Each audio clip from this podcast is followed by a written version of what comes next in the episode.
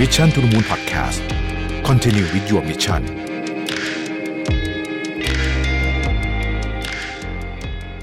สวัสดีครับ ยินดีต้อนรับเข้าสู่ Mission to the Moon Podcast นะครับ คุณอยู่กับประวิทยานุสาหะครับ วันนี้เอาบทความล่าสุดสุดๆเลยนะฮะ จาก MIT Technology Review ซึ่งเพิ่ง release เมื่อสัปดาห์นี้เลยเกี่ยวกับ GPT-4 นะครับ ซึ่งแน่นอนฮะด้วยความเป็นเอ่อ นิตยสารเทคหัวแถวของโลกก็ว่าได้นะครับ เรื่องนี้ก็พลาดไม่ได้อยู่แล้ว เพราะฉะนั้นเนี่ยผู้เขียนเนี่ยนะครับเขาเขาได้มีโอกาสสัมภาษณ์หรือว่าวิดีโอคอลเนี่ยกับ Chief Scientist นะครับของ OpenAI เลยนะฮะซึ่งน่าสนใจมากเขาบอกว่าอย่างนี้ครับ ตอนนี้เนี่ย OpenAI เนี่ยยังคือคือแค่บอกว่าไอ้ GPT-4 เนี่ยมันดีกว่าใหญ่กว่า แล้วก็ใหญ่กว่าและดีกว่า Chat GPT หรือหรือที่เราเรียกว่า Chat GPT 3.5 เนี่ยนะครับ แต่ไม่บอกรายละเอียดอะไรมากนัก ตัว Chief Scientist เองเนี่ยซึ่งให้สัมภาษณ์กับผู้เขียนคอลัมน์ของ MIT Technology Review เนี่ยเขาบอกว่า that's something that you know we can't really comment at this time it's pretty competitive out there ก็คือตลาดตอนนี้มันแข่งขันกันสูงมาก เพราะฉะนั้นเราก็ยังบอกอะไรมากไม่ได้ เพราะฉะนั้นจริงๆ มันก็มีความแม้ว่าจะปล่อยให้เล่นแล้วตอนนี้เนี่ยนะฮะ แต่ว่าเราก็ยังไม่ได้รู้อะไรเกี่ยวกับโครงสร้างเบื้องหลังของมันมากนัก โอเคนะฮะ มันเป็น multi model เอ่อ large language นะครับ ซึ่งเอ่อสิ่งสำคัญคือสามารถที่จะจัดการทั้งกับ text แล้วก็รูปได้ ซึ่งเวลาเรา จัดการกับ text แล้วก็รูปได้เนี่ยมันทำให้ความเข้าใจของ AI นี้ต่อโลกเนี่ยมันเจ๋งขึ้นเยอะมาก ยกตัวอย่างเช่น สมมติคุณโยนมีมาสักอย่างหนึ่งเข้าไปนะครับแล้วถามมันว่ามีมนี้ตลกยังไง มันจะอธิบายได้ว่ามีมนี้มันตลกยังไงนะครับซึ่งเป็นอะไรที่เจ๋งดีนะฮะลองเล่นดูก็ได้นะครับ คนในแวดวงนะครับที่เขาไปสัมภาษณ์มาก็บอกว่าตอนนี้ GPT-4 เนี่ยถือว่าเป็น standard นะของ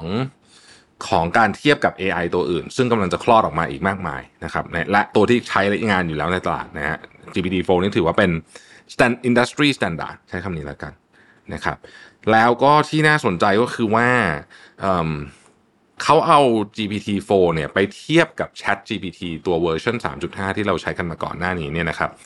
ไปสำหรับ test ตัวข้อสอบของมนุษย์ที่เราใช้ test กันเช่น bar exam นี้น่าจะเป็นข้อสอบกฎหมายเนี่ยนะฮะ Chat GPT เนี่ยได้แค่ 10%ไทยนะฮะคืออยู่แบบบ๊วยๆเลยตอนสอบ แต่ว่า GPT-4 เนี่ยแรง90%ไทยนะครับ แล้วก็ข้อสอบสำหรับชีวะโอลิมปิกนะครับเอ่อ Chat GPT เนี่ยอยู่ที่ 31%ไทยในขณะที่ GPT-4 เนี่ยอยู่ที่ 99%ไทย GMAT TOEFL SAT อะไรพวกนี้ทุกอย่างเลยเนี่ยเป็นลักษณะคล้ายๆ แบบนี้กันทั้งสิ้นเลย ซึ่งเจ้าตัวนี้เนี่ยเขาบอกว่าใน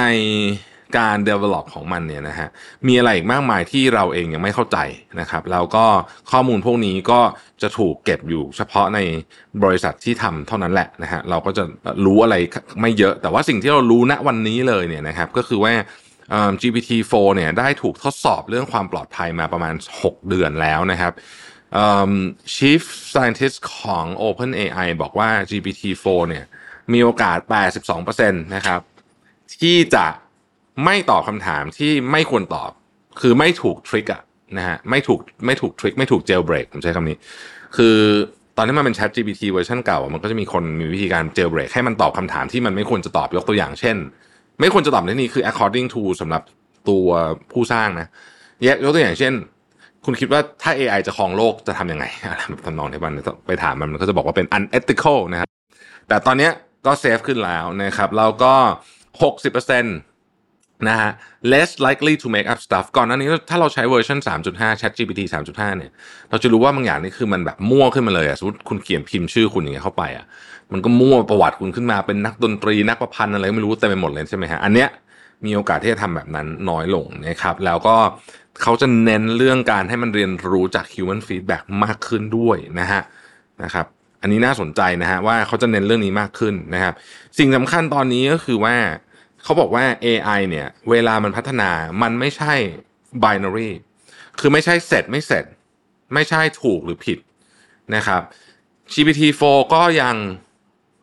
มีข้อบกพร่องมากมายนะครับ มันยังมี bias ยังมีการตอบผิด ยังมีคอนเทนต์ที่เป็น hateful content racist content อะไรต่างๆนะ พวกนี้อยู่นะครับ แต่เขาบอกว่ามันคือ process นะฮะ safety is not a binary thing it's a process คำว่า safety คือ safety ของการใช้เจ้าตัวเจ้าตัวนี้นะครับ แล้วเขายังบอกว่า things get complicated anytime you reach a level of new capabilities a lot of these capabilities are now quite well understood but I'm sure that there will be some surprising คือเขาบอกว่าทุกครั้งที่เราก้าวข้ามมาตรฐานอะไรใหม่ ๆ แบบนี้นะฮะหรือว่าไปปลดล็อกศักยภาพใหม่ ๆ แบบนี้เนี่ยแน่นอนมันก็จะมี เเรื่องที่มันซับซ้อน ตอนนี้เราค่อนข้างจะเข้าใจมันพอสมควรแล้วแต่เชื่อว่าเดี๋ยวก็คงมีอะไรเซอร์ไพรส์อีกนะครับ แล้วเขาก็ปิดท้ายนะฮะเขาก็ปิดท้ายน่าสนใจนะฮะแม้กระทั่ง Chief Scientist ยังบอกเลยว่าเขาก็คิดว่าการไปแบบช้าๆหน่อยของการพัฒนาไปพูดถึงเนี่ยนะ ก็น่าจะเป็นสิ่งที่ดีนะครับเขาใช้คำนี้ฮะบอกว่า it would be highly desirable to end up in a world where companies come up with some kind of process that allow for slower release of models with these completely unprecedented capability นะฮะนะครับน่าสนใจนะครับ แม้ทั่งคนที่ทำเองเนี่ย ก็ยังผมใช้คำนี้ได้ไหมว่า หวาดเสียวอ่าแล้วก็ยังบอกว่าเฮ้ย slow down นิดนึงก็ดีเหมือนกันนะอันคงจะพูดถึงบริษัทตัวเองด้วยนะครับ คือ slow down หน่อยก็ได้เพราะว่า capability พวกนี้เนี่ย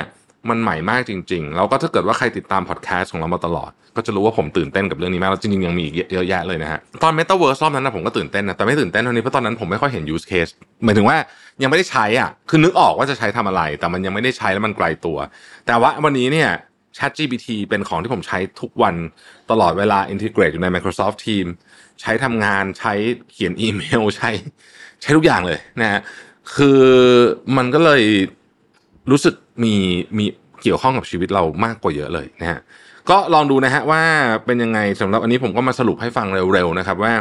ทาง Chief Scientist ของ OpenAI เนี่ยเขาพูดถึง GPT-4 ว่ายังไงบ้างนะครับเอาพบกันใหม่พรุ่งนี้นะครับ สวัสดีครับ Mission to the Moon Podcast Continue with your mission